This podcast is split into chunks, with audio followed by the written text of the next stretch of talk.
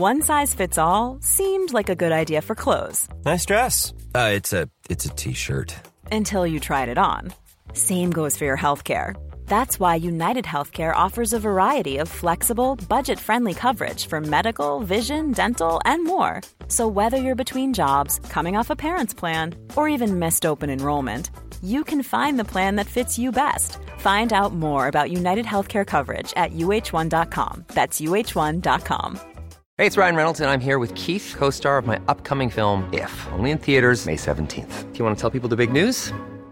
All right, I'll do it. Sign up now and you'll get unlimited for $15 a month in six months of Paramount Plus Essential Plan on us. Mintmobile.com slash switch. Upfront payment of $45 equivalent to $15 per month. Unlimited over 40 gigabytes per month. Face lower speeds. Videos at 480p. Active Mint customers by 531.24 get six months of Paramount Plus Essential Plan. Auto renews after six months. Offer ends May 31st, 2024. Separate Paramount Plus registration required. Terms and conditions apply if rated PG. Quality sleep is essential. That's why the Sleep Number Smart Bed is designed for your ever-evolving sleep needs. Need a bed that's firmer or softer on either side? Helps you sleep at a comfortable temperature? Sleep Number Smart Beds let you individualize your comfort so you sleep better together. JD Power ranks Sleep Number number 1 in customer satisfaction with mattresses purchased in-store. And now, save 50% on the Sleep Number limited edition Smart Bed for a limited time. For JD Power 2023 award information, visit jdpower.com/awards. Only at a Sleep Number store or sleepnumber.com.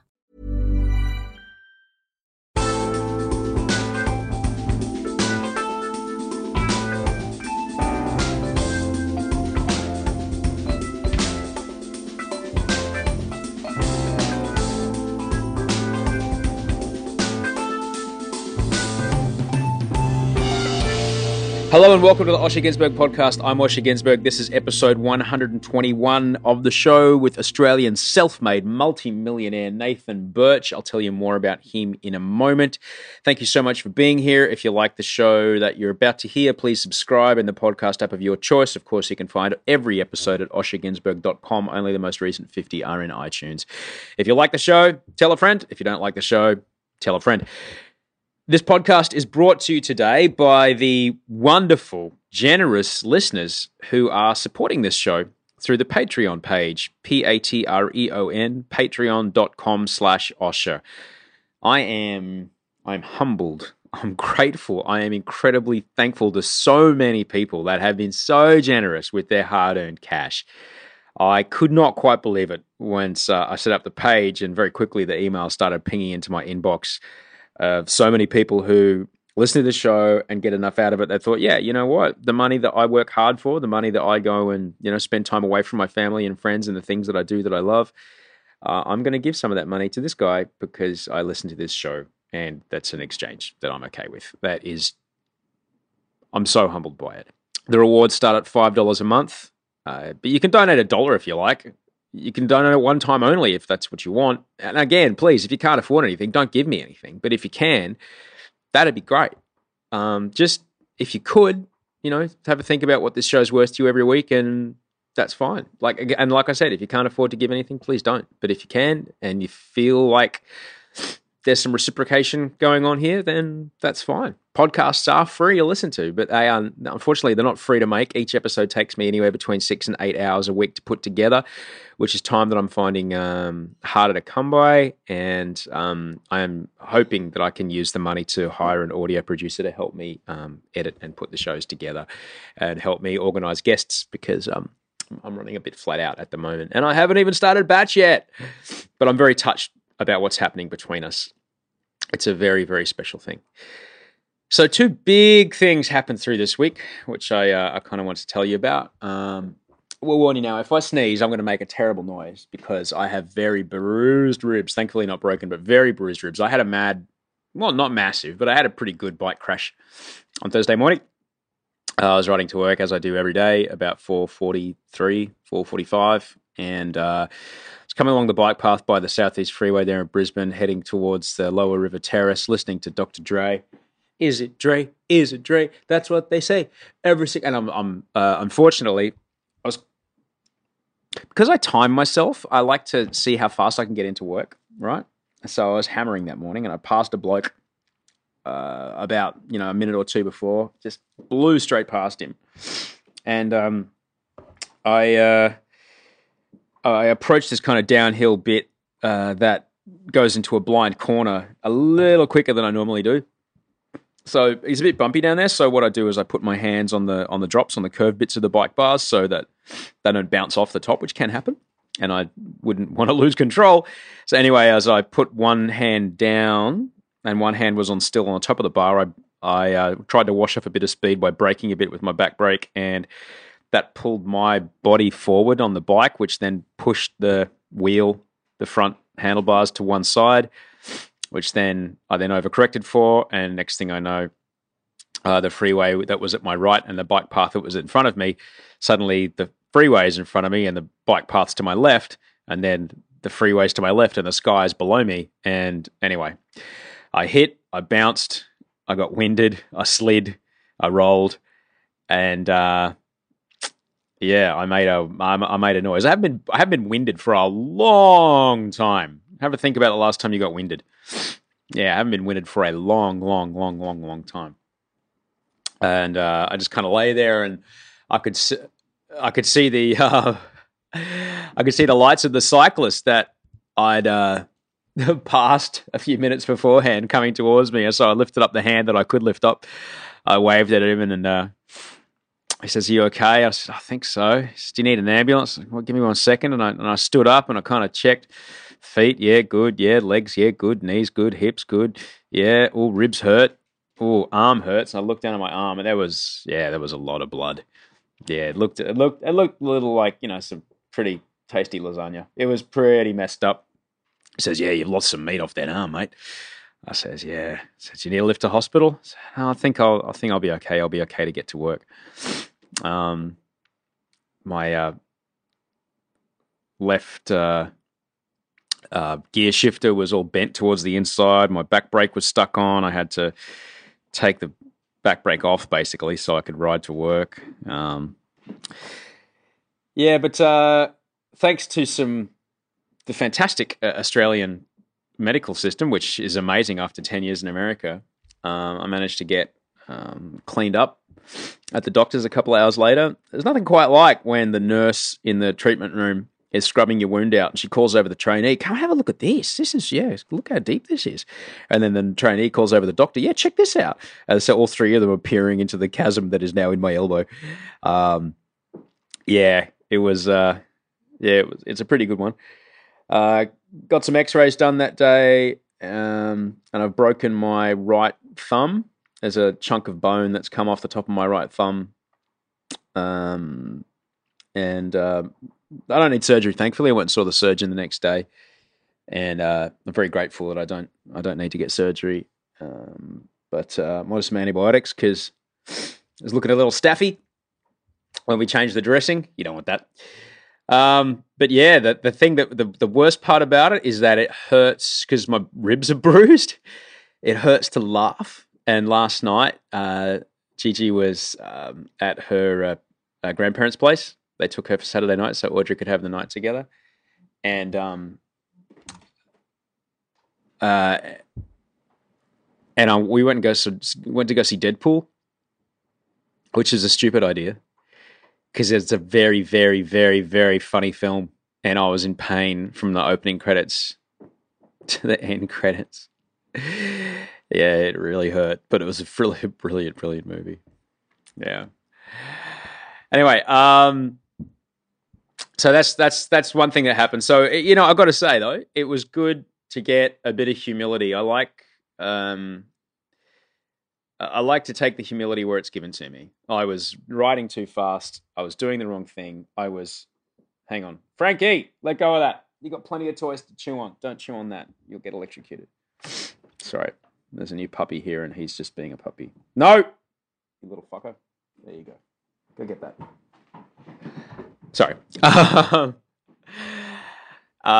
yeah, it's uh, it's I, I appreciate getting a bit of humility now and then because yeah, I was not concentrating enough. I I you know was busy thinking about other things. I didn't have my mind on the road, and it was a it was a painful lesson to learn, but I learned it, and um, I'm very grateful. I just I walked around the whole day just laughing because I just could not believe how lucky I got.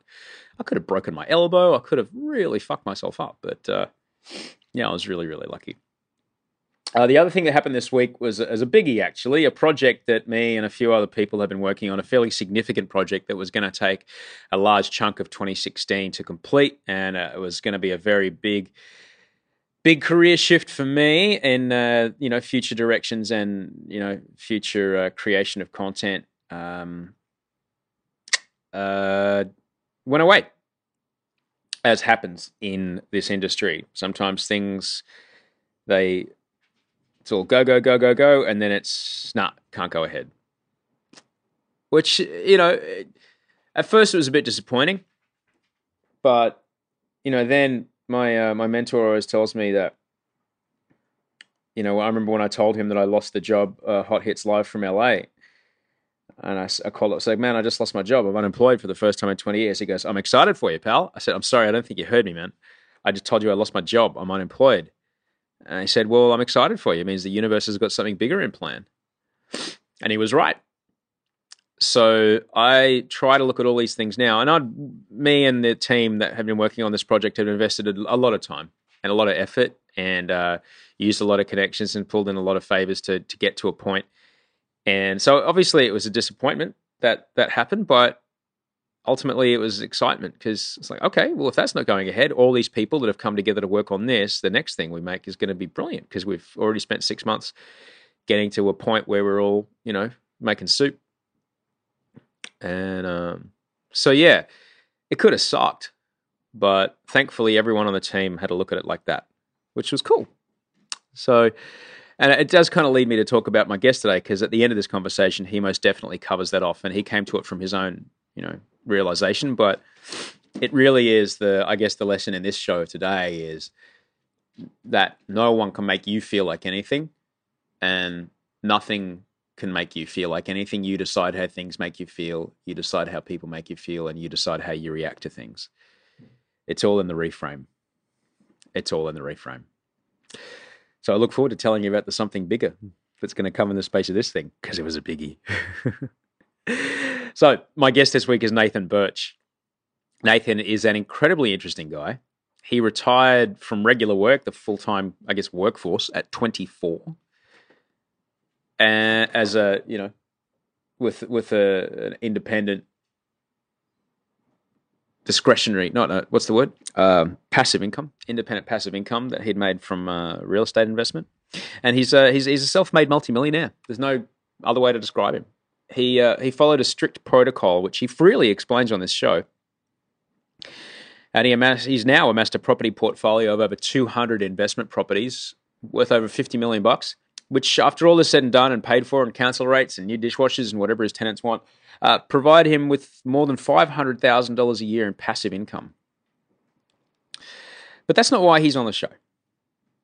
He's on the show because he's a guy who's seen the railroad tracks that we as a society are expected to follow and possibly follow, even though we don't even look for the tracks. We just feel that we're on a path. The repetitive script birth, school, work, marriage, mortgage, kids, cancer, death that millions of people in Western society have followed before us. The script that we're expected not to question. Hey, hey, look, here's some shiny new things. Look, here's shiny new thing 2.0. Yeah, don't worry about it. Play with this thing. It's great. Shiny, shiny. Here's shiny new thing S. It's great. You should buy it.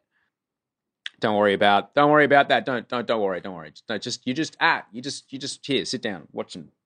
Hey, play that cat game that I started playing on the iPhone. It's great. So I guess one of the things that I love to do is I love to speak to people who've explored life outside of the big machine that I just described and get their perspective on life. Nathan's approach to how he made his fortune. Hey, seriously, kid, you're going to get killed. Sorry, man. I'm just trying to deal with a puppy over here. I'm by myself with him. Nathan's approach, I guess, as to how he made his fortune it may or may not be for you. It may not be within your reach. That's fine. But his perspective on life is very interesting. Because he's made a life for himself where the ac- acquisition of money, where the acquisition of money and material things stopped being a problem to be solved. So, what does he do next? And that's the question that I'd love to hear the answer to. Because what do you do once you've left that finish line that society has defined for us well, well behind? What do you do once the house, the car, the overseas trip, the big TV, the boat, the whatever? Once you've got all those material things, what do you do next? Now, I'm not a client of Nathan's, but I do love the lessons he's taught here in this conversation. And most of all, I do love how he looks at the world.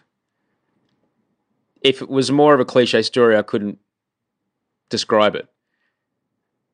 Failed every subject from kindergarten to grade 12, now is a multimillionaire. Nathan Birch. Go.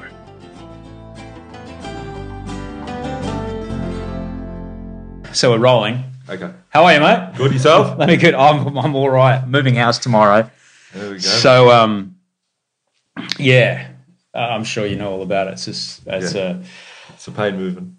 well, it is and it isn't. Yeah. It's super exciting, Yeah. and then it's like it's the little emotional triggers you get from picking up stuff that you haven't seen in ages, and you know, you see a note or you remember something, and you go, "Oh, well, that's right." And you put it in a box. Pick up the next thing.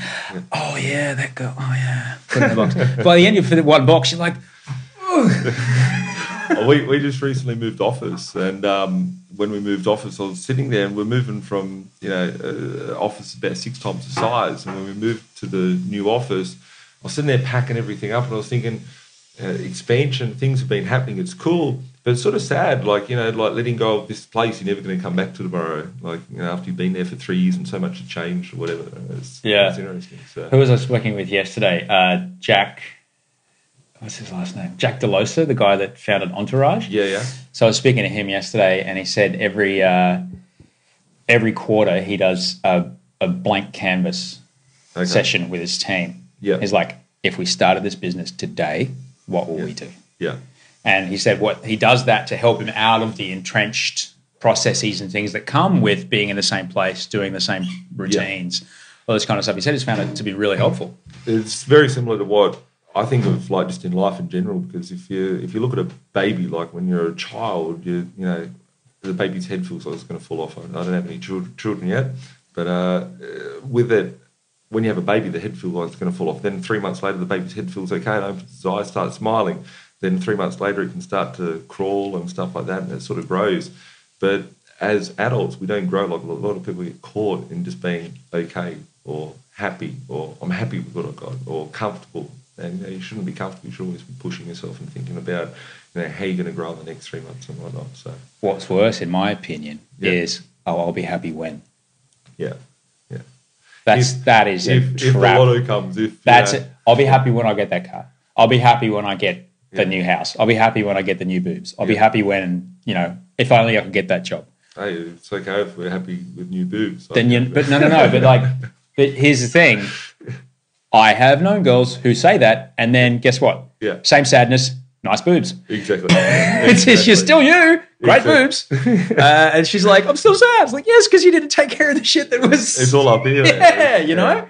Uh, but yeah, and, and I think for for many people, that's the big trap. That's the big trap is Yeah. is imagining that things will be better when. Yeah. There is no when. it's now. You know, it's, it's. I saw recently um, a post and it said, "YOLO, you only live once, but if you live it well, you only need to live once." And it's like, you know, a lot of people hope for maybe in one day. Like I think the most important thing we have is time. You can't, you know, we all have 24 hours in the day, and we can't, you know, change that. And you know, we need to maximise the, the time that we have being here on Earth. So Yeah, one of my favorite things I saw was um, you have the same amount of hours in a day as Beyonce. yeah, exactly. It's what you're doing about it. It's the choices, it's the decisions, it's the actions. You know. Yeah. I, I remember when I was um, when I was younger, a lot of people that I went to school with would be like, "Oh, you know, you got to come out, you got to come party, all that sort of stuff." And I think I sacrificed my childhood. Like, you know, I just turned 30 this year, and looking back, between the age of you know 17, 18, 19, 20, 25, 30, like all up until probably two years ago, I was working like two two full time jobs, all that sort of stuff until I quit the workforce at 24. And then, you know, it came to a position where I was like, you know, I've got to start to enjoy this as well. But, um, you know, the decisions that I took, I could have been like, oh, I could go for a Contiki holiday, I could go and do this, I could go and do that. The guys that were partying, traveling, you know, they haven't done anything. They're so far beyond the eight ball. Now they want to get married, have children, you know, and their life. They're not in a position to be able to take life in their own control. My friend uh, Luke Wallace once told me you can work hard when you're young and make it easy, Yeah, or you can work hard when you're old and make it really hard. exactly. exactly. So you're saying you were quite young when you. Hang on, let me get a bloody. I don't have coasters, but I've got massive placemats. There we go. It'll be less clunky. I always get afraid putting glass on glass. There we go. I feel. There we go. Look Get at it that. Hey! um, so it sounds like you were pretty young when you realised that there was a different path to take. Yeah, like I, I was 16 years old, and you, you know, as a child, you sit there and think, you know, your life's all happy and you know everything's going to be kosher. But I was at a point where my mum came to pick me up one day, and something I could see in her eyes was wrong. And my parents were in nearly 50 when they had me, it was a surprise package. And um, with it, my uh, my mum told came to tell me my dad had died, and you know I was all upset and all that sort of stuff. Parents are happy, you think you have a happy family, and you know something happens. And I sat there and analysed his life and thought, you know, uh, looking at people's lives, they go through it their whole life and you know work, trying to get ahead and all that sort of stuff. But you know, I it wasn't a waste of a life because he had children and family and all that sort of stuff. But you know, there's got to be more to life than you know having to be stuck inside the matrix. And for me, you know, I watched The Matrix. It was around that sort of time. a good old movie makes me feel old now, but um, especially looking at those phones. Um, but looking at it, you know, there was something you had to get outside of that, and that's, you know, we all have to live in this world. We all have to get along in this world, all that sort of stuff. But you know, do we have to, you know, go to the city and see everyone walking across the road, you know, in uh, marching order sort of thing? And that wasn't something I wanted to do. And I thought for myself, you know, looking at my family, my mum, my dad, my brothers, all that sort of stuff, um, you know, working their life really hard and not really enjoying their life. And I was like, well, I'll sacrifice between the age of 18 to 30. And I'll do whatever it takes to get to where I need to be. And I'll be able to live life on my terms. And, you know, I, I remember the days we used to staple my socks together and, you know, eat like a, you know, uh, for a dollar a day, two dollars a day just for the fun of it and save every cent. Can we can we talk about when you were 16? Yeah, that's fine. Is yeah. that okay? Yeah, nothing's off limits. All right, because it, it that that's the relationship that you have with your father. No matter who you are, Yeah. it's just the way our brains are wired. Yeah. is very very very important. Yeah. and how that relationship ends up is Yeah. very very very important. I can know from my own experience. Um, Yeah. When my own when my father's been ill in the Yeah. past, I didn't expect it out of nowhere. It just Yeah. just sent me sideways, and I Yeah. you know I was like, yeah, he's, he's the old guy. This is going to happen, and I had no idea that you know this thing You're was not going to prepared for it. yeah. So to be 16, Yeah. um, And facing that's that. pretty. That's pretty devastating. Did any of your other mates have, have lost their fathers at that point? Oh no, uh, not really. No, my dad was sixty-two years old when he died, and um, yeah, Still pretty young, man. Still pretty young, yeah, yeah. And I sit there and I think to myself today, even as a reality check, we're talking about. Was know, it a heart thing? Yeah, had a heart attack. Just walking around talking to my brother, dropped dead, and that was it. By the time he hit the ground, he was dead. And um, yeah, it was something that I look at myself now and think, you know, I'm 30, I'm half my way there. Uh, you know, the, the the the the first, you know, out of my life, say the first between being born and 20 years old, you're just learning stuff. Like we're constantly learning. But, you know, these this is a time that you need to enjoy your life, the position where you are. You know, from here, you know, people go and have family, all that sort of stuff. If you're stuck in a normal job, you get in a position where you, you know, you have to, you know, it doesn't get easier, like as you have a family and mortgages and debts and all that sort of stuff to get ahead. So when you're young, you need to do it. Otherwise, you're going to be in a position where you can't do it later on, and you'll just be stuck in the rat race. That was- Yeah. yeah, yeah. So initially, like after your after your father passed, that must Yeah. that must have Yeah. been so. T- have, Yeah. You said you got a brother. Any other Yeah, kids? I got uh, there was four kids. So Jeepers creepers. yeah, so your mum's alone. Yeah, my mum's alone. She's in her mid seventies, and uh, yeah, it's. Um, I I was at the age of thirteen actually. Um, So I'm saying your so your older brothers and sisters are quite a bit older. yeah, like my oldest brother's almost fifty.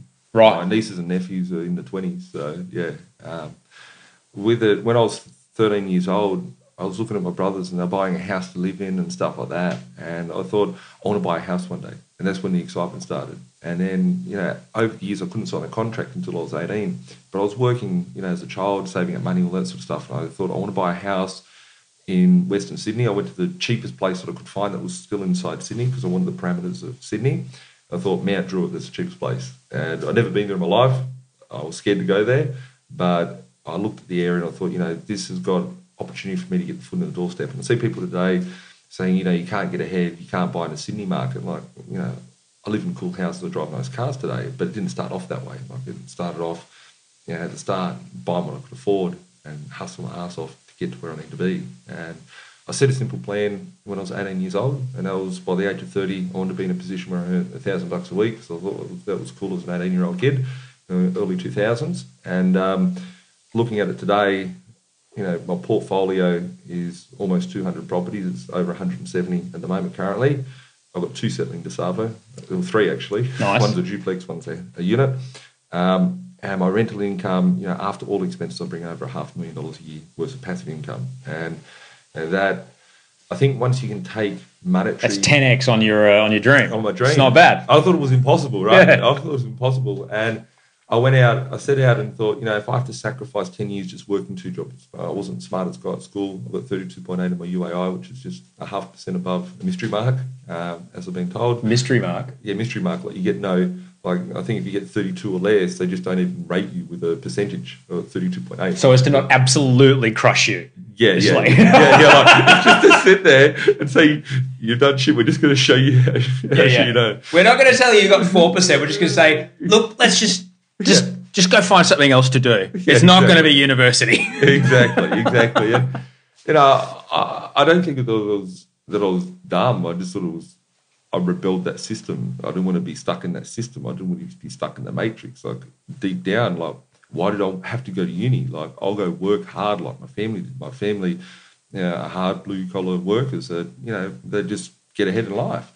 But for me to push myself outside of that, I knew I had to do something dramatic, and that's why I took the sacrifice of doing that. And I think looking back, you know, there's lots of emotions when I think back to, you know, 18 and 17 and 15 and 16 and whatnot. And, you know, the person that I was is not the person who I am today. And it's all from mental toughness and learning and the stuff that happened. And we'll talk beforehand about every three months, you know, I believe I grow as a person. I change, you know, and refine and become a better person of getting closer to where I want to be. And, you know, the biggest thing for me when I was 20, you know, 24 and quit my job, like, you know, everyone was scared of the GFC and losing their job. And I was in a position where, you know, I'd created a passive income stream through my property investing to be able to quit my job because I realized that working a job, it was a six figure income from one job that I had at that point, um, that I was doing myself a disservice. I could be doing something better in my life and for my life. And that's when I quit my job. And, um, it wasn't scary at all. I was just, you know, excited by it. And I woke up on Monday morning. I thought, what am I going to do? Like, I'm used to working two full time jobs, having, you know, I, I just apologise. That's the sound of the Sydney property market expanding behind us. That's it. That's, that's, that's my portfolio. Those, those properties must be settling soon. So just very quickly, uh, three doors down. Yeah. uh, went for eight million about two months ago. Okay. Four developments proposals turned up within a week. Yeah. There's two houses there and there yeah, I that are see. getting second floors put on them. There's Yeah. another one over there that's just done. There's another one over there that gets done. Yeah. Mate, this street is going bananas. Yeah. It's, Yeah, it's it's it's, it's crazy. Um, sorry to interrupt you, but I did want to just go back a second. This this bag here, yeah. this bag here is just full of stationery stuff because the kid's starting high school. Yeah, right? yeah, yeah, I think she's starting high school in two months. Yeah, all yeah. right. Knowing what you know now, Yeah. and knowing you said you rebelled against the system. Yeah. All right. Knowing how, and I felt much the same way in high school. I felt Yeah. like I know I'm not dumb, Yeah. but I'm not the kind of smart that can measure get measured by this. Exactly. And so this system says that I'm not mystery. Yeah. I'm mystery. You know. I failed Um, every grade between kindergarten and year 12, but, you know, So how would you, if it was up to you, how would you change how high school works?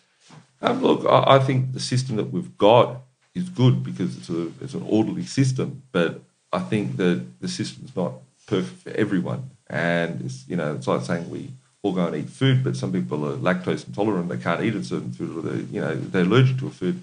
Um, and I look at the the system what we've got. You know, there's opportunities outside that. So don't sit there and think, okay, I hate school or whatever, and I, I, I don't fit in, or I can't get good grades, or can't go to uni. There's heaps of opportunities out there. Most most like successful people out there in the world have been, you know, trying to push out of that system, whether it be Steve Jobs or Richard Branson or anyone. Um, you know, there, there's, there's So, what would you put into high school to a, to to a, kind of alleviate that and maybe Yeah. help keep the students' focus within the school system rather than Yeah. looking for things outside? Sometimes those things become quite negative. yeah. Um, What would have worked for you? for me, I'll go back a step actually. Um, for me, I went to five high schools. I couldn't fit in. Right?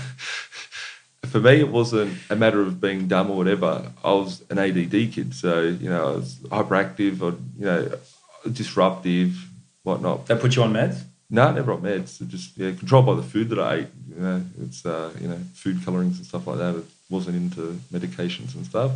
And um, Uh, every school I went to, I couldn't fit in and couldn't make friends. So I'd rock up to a school and I had these opinions. I'd have the monkey on my shoulder. My brain's an overactive brain, and I was sitting there with stories like these people won't like me. I've got too many pimples on my face. Whatever the case may be, as we were talking beforehand about you know the, the conception perceptions that you have in your head.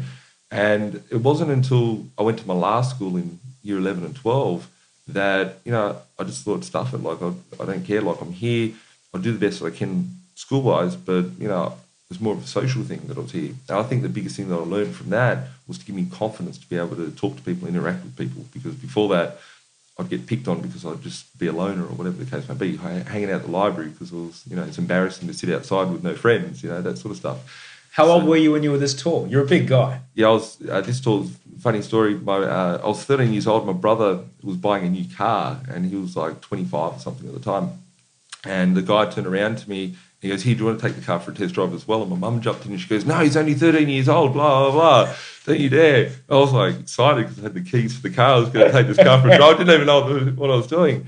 But um, yeah, I was you know six foot four when I was like you know 13 years old. Yeah, So you're tall, yeah, people faced. gang, yeah, bad skin, Yeah. loner in the library. Yeah, exactly. That's the you know that's that could have gone one way or the other, mate. Exactly, exactly. And like I've seen like, other people out there, like you know, I've never touched drugs or anything like that, but I saw kids at school that touched drugs and all that sort of stuff that would, you know, set them out to their life or where they are today from just silly mistakes. And it wasn't anything like that. It was just, you know, I, I think my brain already knew what I wanted to do. Like I had an entrepreneurial brain when I was 12, 13 years old. You know, whether it be, you know, hustling stuff at school and buying gadgets and selling them and getting pocket money. Was that the first business you started? Yeah, pretty much. Yeah, yeah, yeah. What was the market?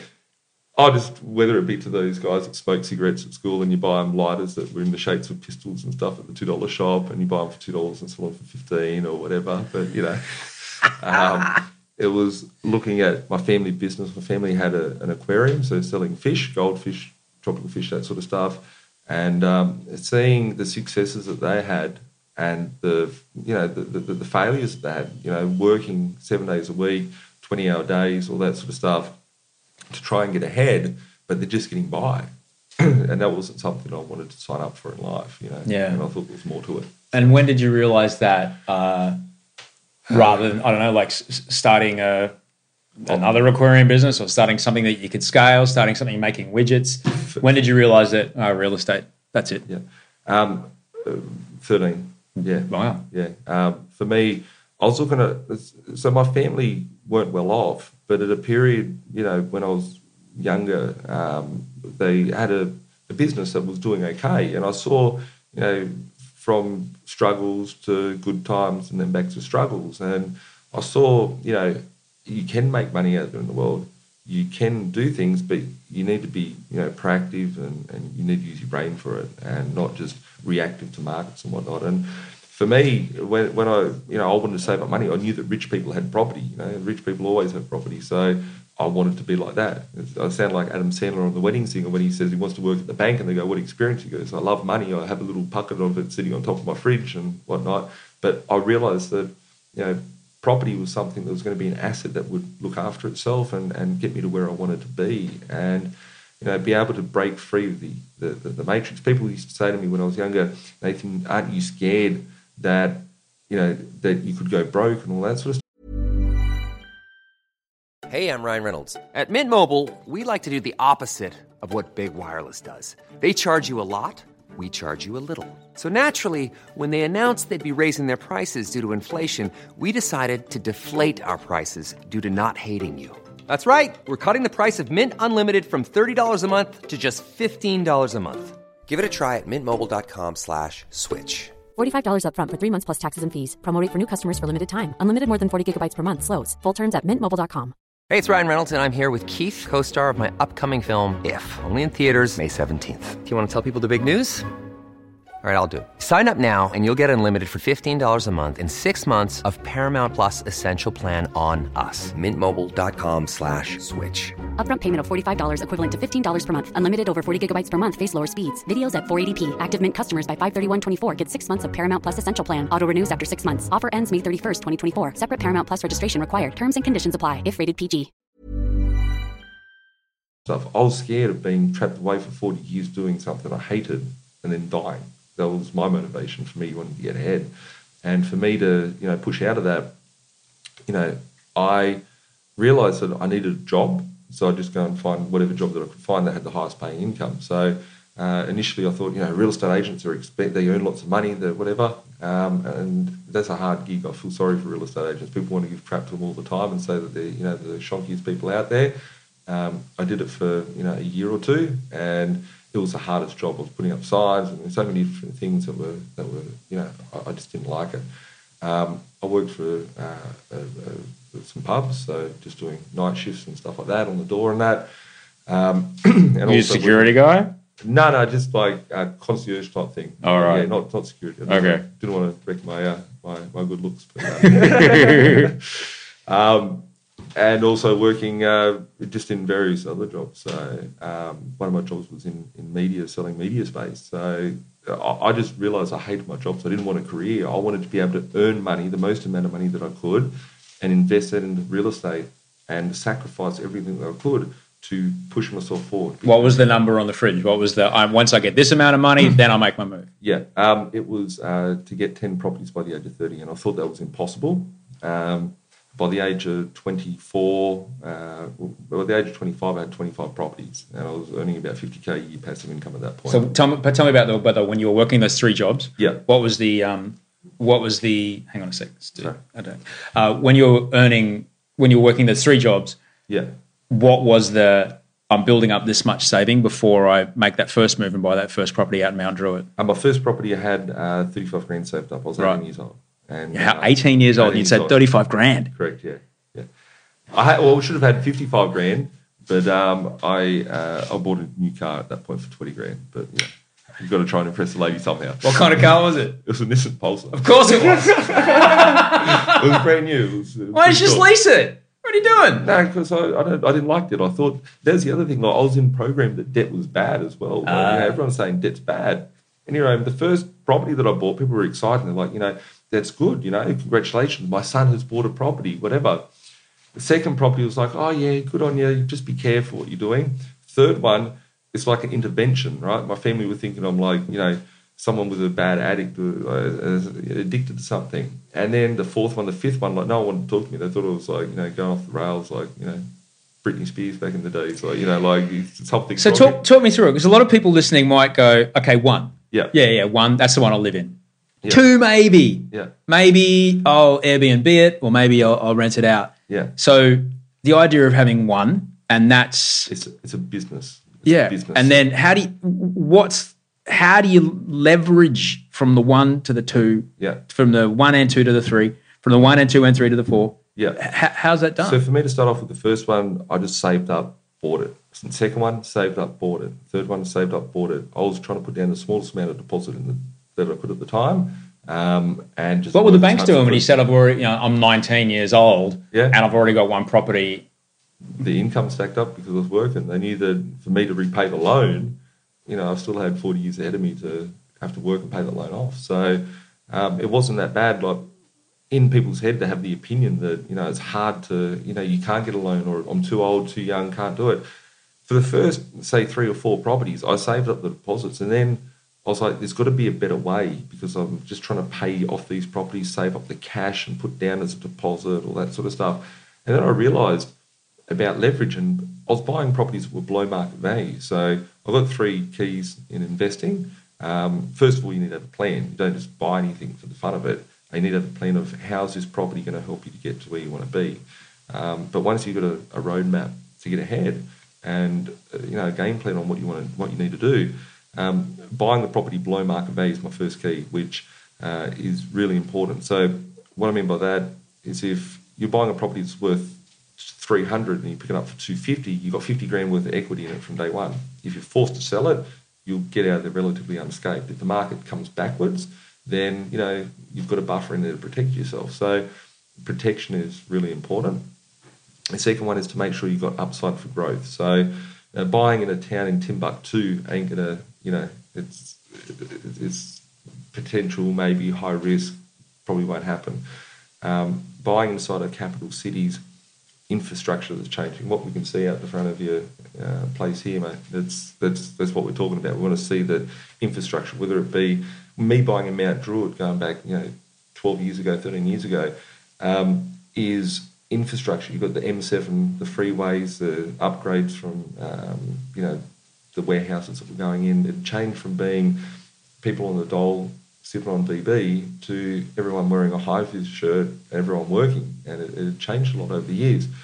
Um, you want to see this upside for growth. The third one is to make sure that the cash flow is strong. So if you're going to be buying this property, you don't want it to hurt your lifestyle. You want it to be complementing it. So a property can be negative geared, and that's what everyone hears like buy a property, claim some deductions, whatever. You wouldn't set up a business in order for it to lose money to hopefully get a tax deduction. You'd close that business down. Why would you go and buy a property that's going to lose money? You want it to be able to look after itself. So for me, I always want my properties to be relatively neutral cash flow to positive cash flow. Uh, you know, if you get a neutral pro- neutral cash flow property today, it will turn positive cash flow over time. So let's let's just say, just like let's just use some super Yeah. round numbers. Yeah. Say and super cheap. Say your mortgage repayments are uh, two thousand bucks a month. yeah, Uh, let's just say mortgage repayments, strata, everything, everything, everything, Everything, yeah. is two thousand bucks a month. yeah, If you can charge your tenants five hundred bucks a month, uh, uh, five hundred bucks a week, Week, yeah. you're laughing. exactly. That's exactly. If you can charge your tenants five twenty five, yeah, you're making hundred bucks a month. correct. Right. If you've got 20 of those properties, 50 of those properties, 100 of those properties, that's where the real numbers come in. So uh, uh, different things will change over time because as your, your mindset grows, as you change, and as an investor, you can see different things that happen. If you're uh, proactive and not reactive, you know, if you bought 10 properties today and they go from 200 grand to 400 grand, which has happened everywhere in Sydney, you know, it, it's something that you would have $2 million turn into $4 million. What could you do with $2 million worth of newfound equity? Could you go and use it as a deposit for a shopping centre, a block of units, or whatever that will bring you extra income coming through? And it's, it's a matter of continuously growing as an investor. Guys like you twenty years ago Yep. would be come to my seminar. It'll cost you ten thousand bucks, Yeah. and I'll Yeah. tell you the secrets. Now you're sitting in my kitchen, Yeah. Just saying the last ten minutes. Yeah. What's driven you to want to share Yeah. this knowledge? the point came when I was 20, 24 years old, 25 years old. I was, you know, quit my job and I started getting anxiety every day. I suffer anxiety, so not like badly, but I'd sit there and I'd have a lump or on my ear or whatever. I'd be like, I've got cancer.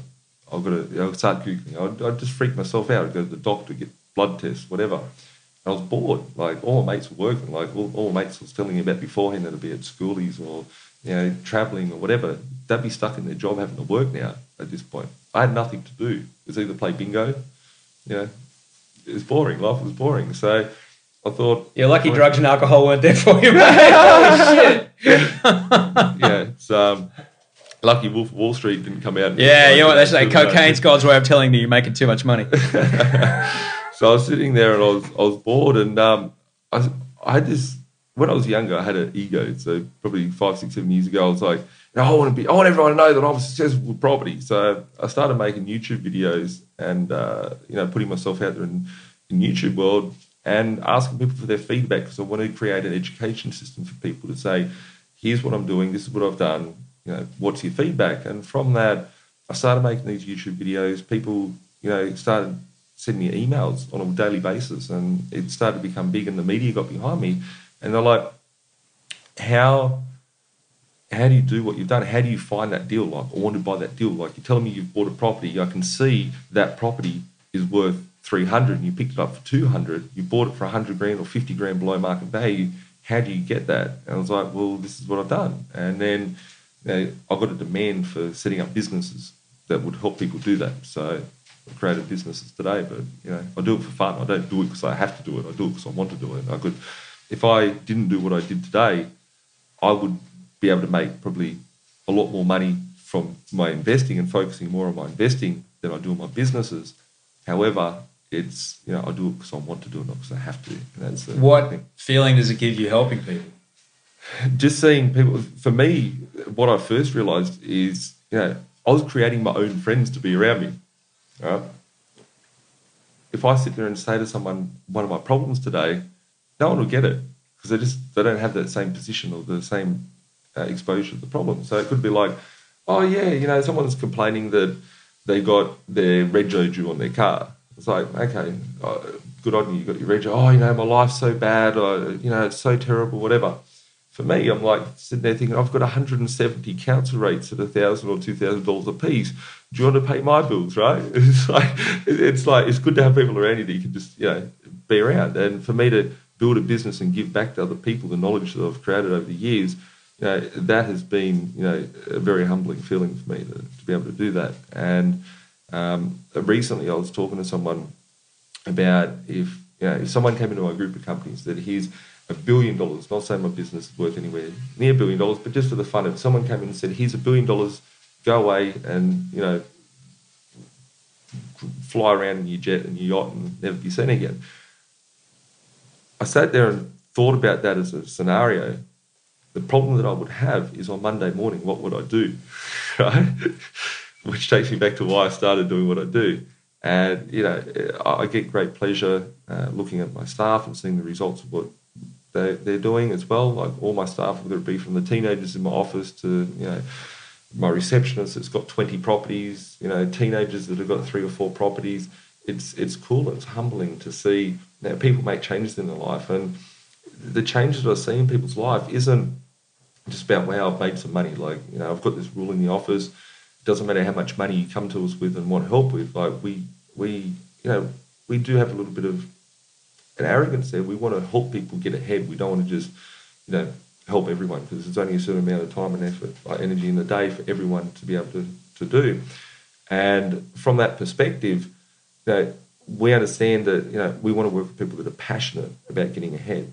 Um, you know, if someone comes in with a lot of money, good on you. If you've got an ego, you can leave the same door that you came in. That sort of stuff. Like it's something that the the, the culture we've built and the, the, it's more like a family of what we've got um, rather than you know just buying a property or anything like that. So There's a lot of people will be listening, and you know they're miles away from you know 35 grand or 50 grand. Yeah. Okay.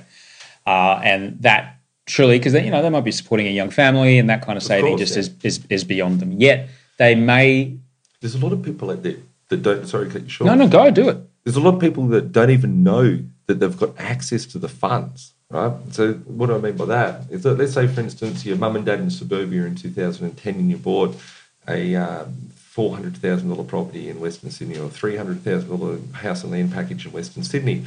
That thing could be worth six, seven hundred, eight hundred thousand today. If you've got 300 grand, 400 grand in equity, that's a lot more than what I had as my 35 grand.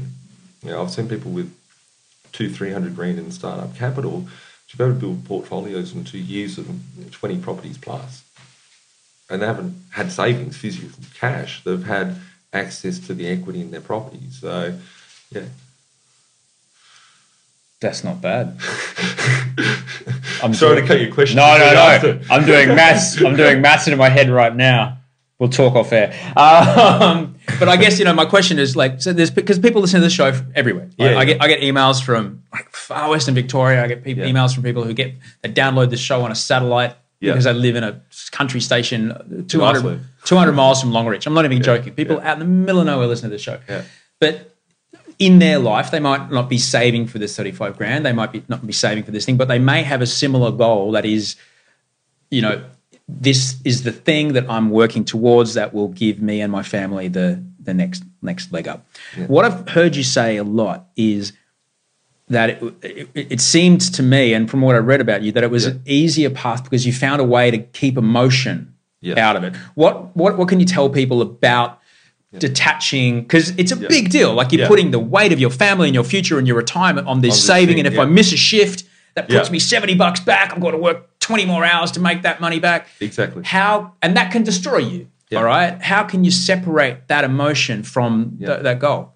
A good question. For me, um, you know, uh, breaking that up into two parts. The first part being the mental toughness to push myself forward. Um, I always reminded myself of the worst case scenario of what, why I was doing what I'm doing for. So I didn't want to have to go and work my whole life away and waste it when I could be out having fun and doing things that I wanted to with purpose and passion and being enjoying life that was what kept pushing me forward. Like I did not want to end up in mediocreville. I wanted to push myself to be the best version of myself that I could be. And you know, having to do that is not what you want to do. It's not what you you know aspire to do in life by having to go work two jobs, whatever the case may be. But pushing yourself through that is what you need to do to get ahead. It doesn't need to be hard work to do that. You don't need to go crazy like I've done to build my property portfolio. A lot of people are out there, you know, as a couple that might be on, you know, 60 grand, 70 grand a year income times two, that's a lot more than what I earned to build my property portfolio. That's what a lot of people don't understand. Like I did it on my own. And, you know, you don't have to make so many sacrifices, but you need to have a plan. You need to have a vision of where you're going. So for me, you know, I made sure that I knew exactly what I needed to achieve by the age of 30, how I had to get there, and I broke it down into little jigsaw puzzle pieces. Um, each property that I acquire is a part of the jigsaw puzzle to get me closer and closer to where I wanted to be at that point. And, you know, it's not that big and scary if you can change your mindset to actually absorb it all, draw it out on the table, break it down, absorb it, put it back together, break it down, and try and find the errors in your strategy. It's just like a business. There's no difference between building a property portfolio and a business. I treated my property investing like a business from the start, and I actioned it like a business. And it is strange because I was working in a job, I didn't have any business, I was scared of business, all that sort of stuff. But I treated my investing with the same principles as a business would. Um, a lot of people get emotionally attached like, oh, I wouldn't live here, or you know, whatever the case may be. If we take it back and look at a car, you know, let's say you've got a quarter of a million dollars in your bank account, you can go buy a half decent Lambo, or you can go and buy ten Ford Falcons, right? The Lambo is cool because it will stroke your ego. And that's what a lot of people have as their house that they live in. They're like, you know, it gives me security, it's cool, you know, it's, it's good. The reality of it is, is we could live in a tent and we'd be fine, right? It's our ego that says we must have that big house with five bedrooms, six bedrooms, five car garage, three bathrooms, four bathrooms. The Lambo is our ego. The Ford Falcon is going to be fine. It could be a Holden if people don't like Ford, whatever. Right? but if you That's bought- General Motors in Australia. General Motors, listening yeah. overseas. um, if you had 10 Ford, so for 250 grand you buy a Lambo or 250 grand you can buy 10 Ford Falcons, you could send those 10 Ford Falcons out there to be a taxi and earn you an income that will far pay out your Lambo and you could have both. But people just go, I want, must have that now. They want that cool thing right now. But it's a sacrifice in the commitment and having that strategy of how you're going to actually structure your 10 Ford Falcons to pay for your Lambo and maybe your Range Rover as well on the side and whatever. And that is a property portfolio there in itself. You don't need to go and pay 250 grand for the Lambo. You can buy a 25 grand uh, Ford Falcon. You can go buy 10 of them and use those cars as a vehicle. And as I did with my property portfolio, I didn't go buy the nice big house to live in as my principal place of residence. I went and bought investments that I could afford as a part of the jigsaw puzzle to get me to my holy grail. Um, as it sits today, I, I've, I've got a head full of grey hair now. I'm 30 years old. I've sacrificed a lot. I'm cool You with are not grey. Get I've got heaps here. of grey hair. mate. Get out. Come, come talk to me when you're 41, mate. Come talk, look, it's Movember. I'm already grey. Look, at that. Look at my hair. um, with it, I I'm at a position now where you know, going back 12 months ago, I, I remember seeing a newspaper article one day. It was a front page article, and it said the Donald Trump of Western Sydney or something like that, right? And I was sitting there. I was like, I didn't think I was. Oh, that's cool. Pretty funny. Put it aside. Got back with my day. I picked a copy up recently, like um, when I moved into my new house, actually, uh, going back 18 months ago. And I was sitting there, I laughed at myself, and I was like, they called me the Donald Trump of Western Sydney. I have like 170 properties, but I don't have a house that I live in, right? And I was sitting there, I was like, I'm glad I bought the house that I'm going to live in now. And uh, I bought five acres of land, 20,000 square metres out in uh, north west Sydney. And um, from that, I'm in the process, got the DA in council at the moment to build a 2,200 square metre house. That's big. I've got a block of 40 units that I own as one of my properties, and that's 1,950 square metres. My house is a six bedroom house. Um, you know, did I set out at the start to go, I'm going to get this? No, it was delayed gratification. I pushed myself and I put my head down and I committed myself. I knew what I had to do. I clarified that to start off with. I then went out, did it, and then I go, okay, you know, did what I had to do, hustle hard, um, and now I'm at a position where you know I'm enjoying it or planning to enjoy You're it. gonna have to get some solar panels on that roof, man. That's a lot of it's a lot of heating and cooling. Yeah, it's it is, mate. It is. Be careful with LEDs in and everything because that's a that's a, that's a lot of space. That is I'm a a, little bit concerned. I tried to make it eco-friendly as well by having you know certain segmented areas of the house, so you know corridors that you can like block off. yeah with like the that, so air. can- Yeah, yeah. Otherwise, you, you just yeah, you'd be running those dual uh, the split air conditioners forever. Uh, yeah, but put the solar panels on there, you can charge your Tesla too. So uh, Yeah, you got to get your get your mind out of the Lamborghini, man. Tesla's faster. No, no, don't worry about the Lambo. I got, I drive a nice new Bentley. So Oh, lovely. it's, uh, yeah, I drove uh, an electric Nissan Leaf. Oh, do you? Yeah. Best car ever. We have to go take it for a spin. Mate, so. you'll never drive a better car. It's Yeah. the funnest, greatest, fastest little thing.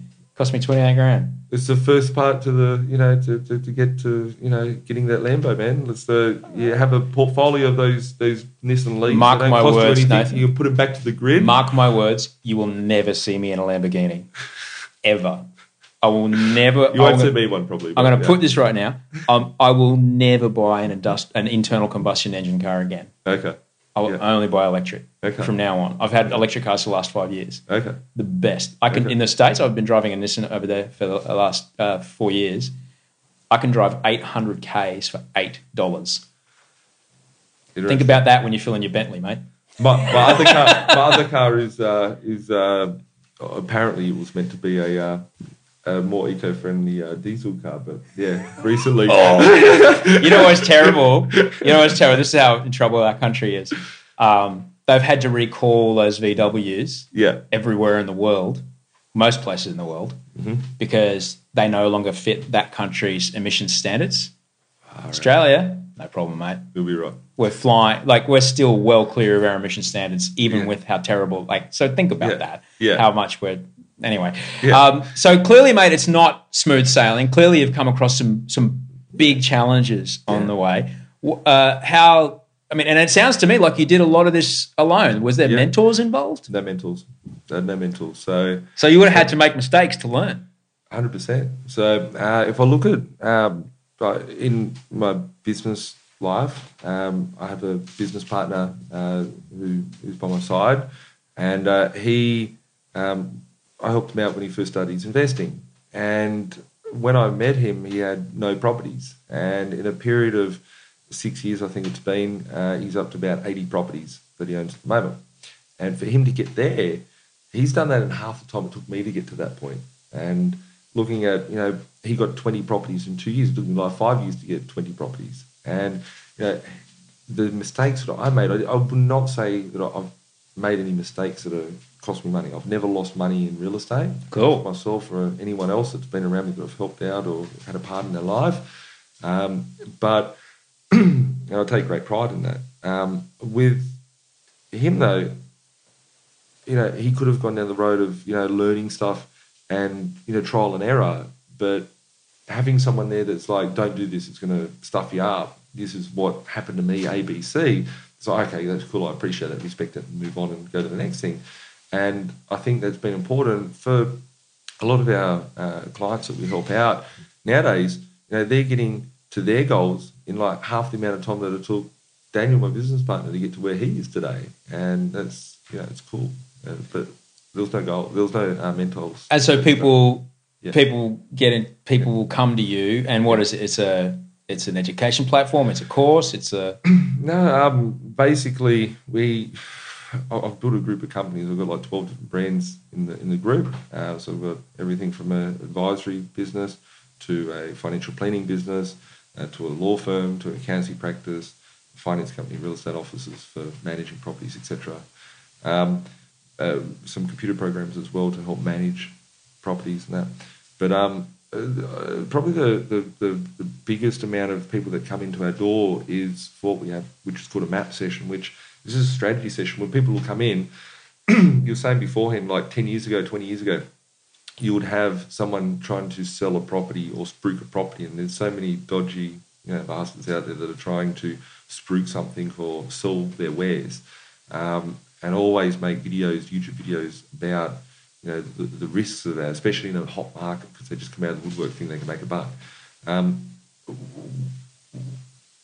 going back 10, 20 years ago, they'd be like, oh, I'll fly you to a different state. I will show you this. Like they'll pull up in their suit and their tie and their Mercedes.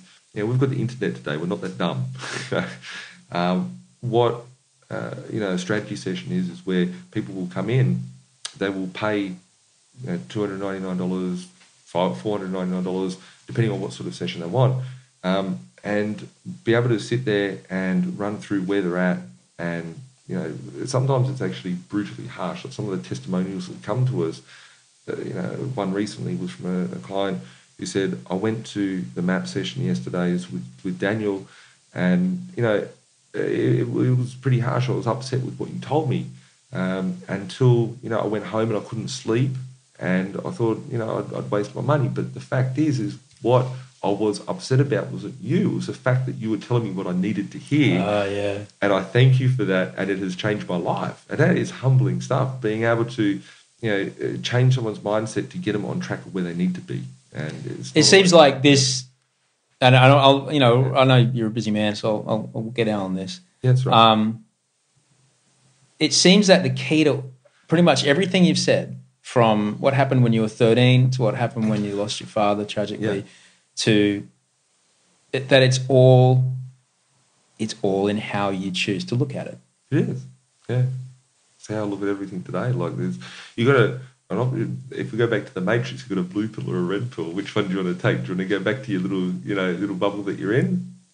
Or do you want to take the other one and be able to, you know, Yeah. change it? But once you do change your mindset, you can never go back.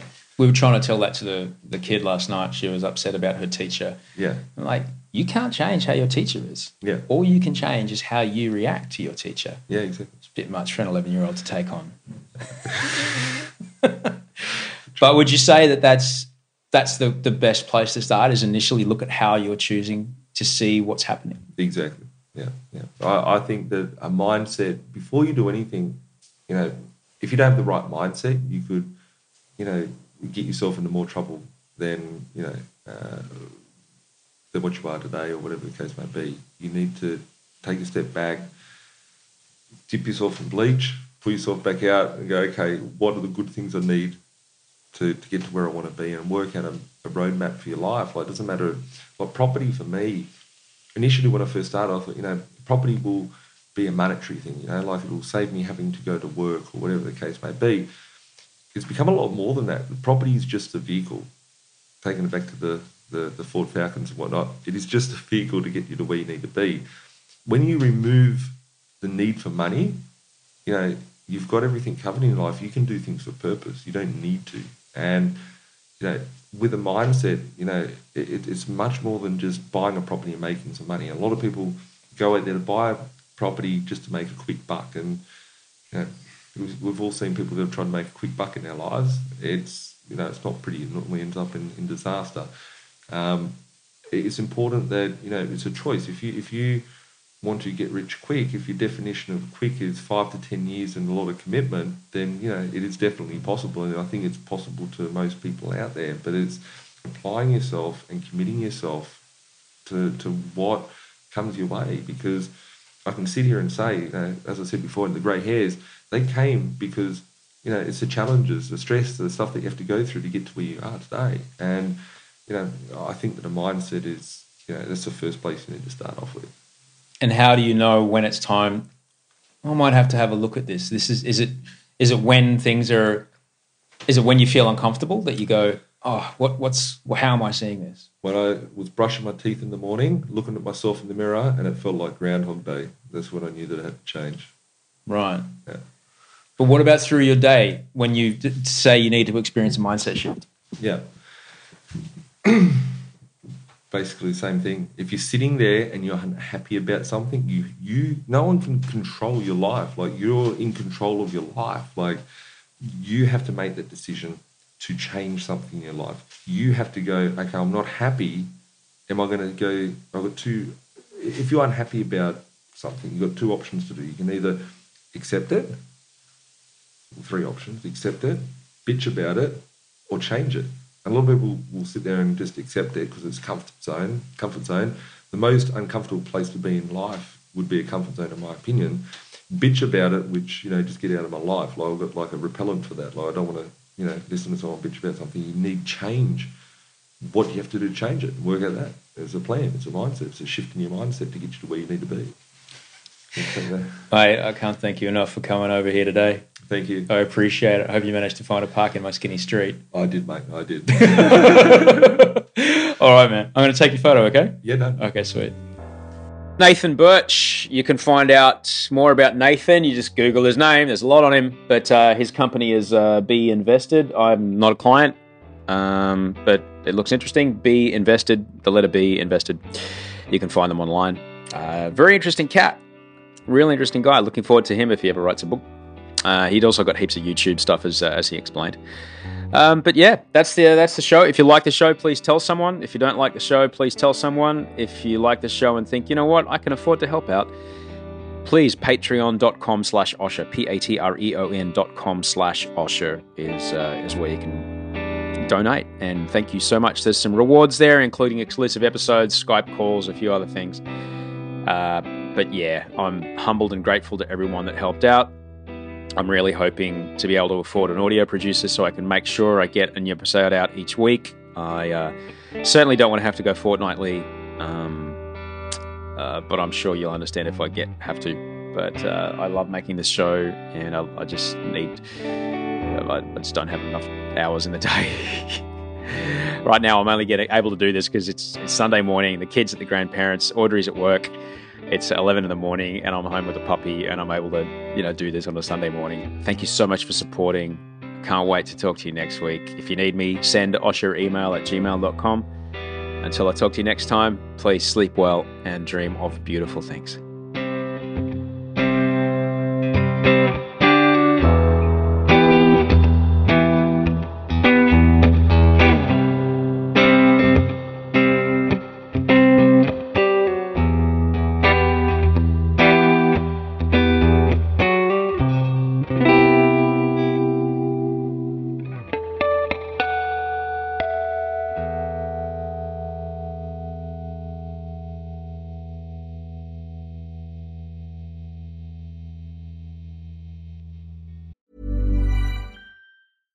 Catch yourself eating the same flavorless dinner three days in a row? Dreaming of something better? Well, HelloFresh is your guilt-free dream come true, baby. It's me, Keke Palmer. Let's wake up those taste buds with hot, juicy pecan-crusted chicken or garlic butter shrimp scampi. Mm. Hello Fresh.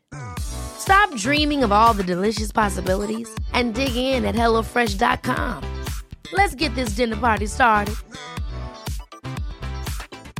Planning for your next trip? Elevate your travel style with Quince. Quince has all the jet setting essentials you'll want for your next getaway, like European linen, premium luggage options, buttery soft Italian leather bags, and so much more. And is all priced at 50 to 80% less than similar brands.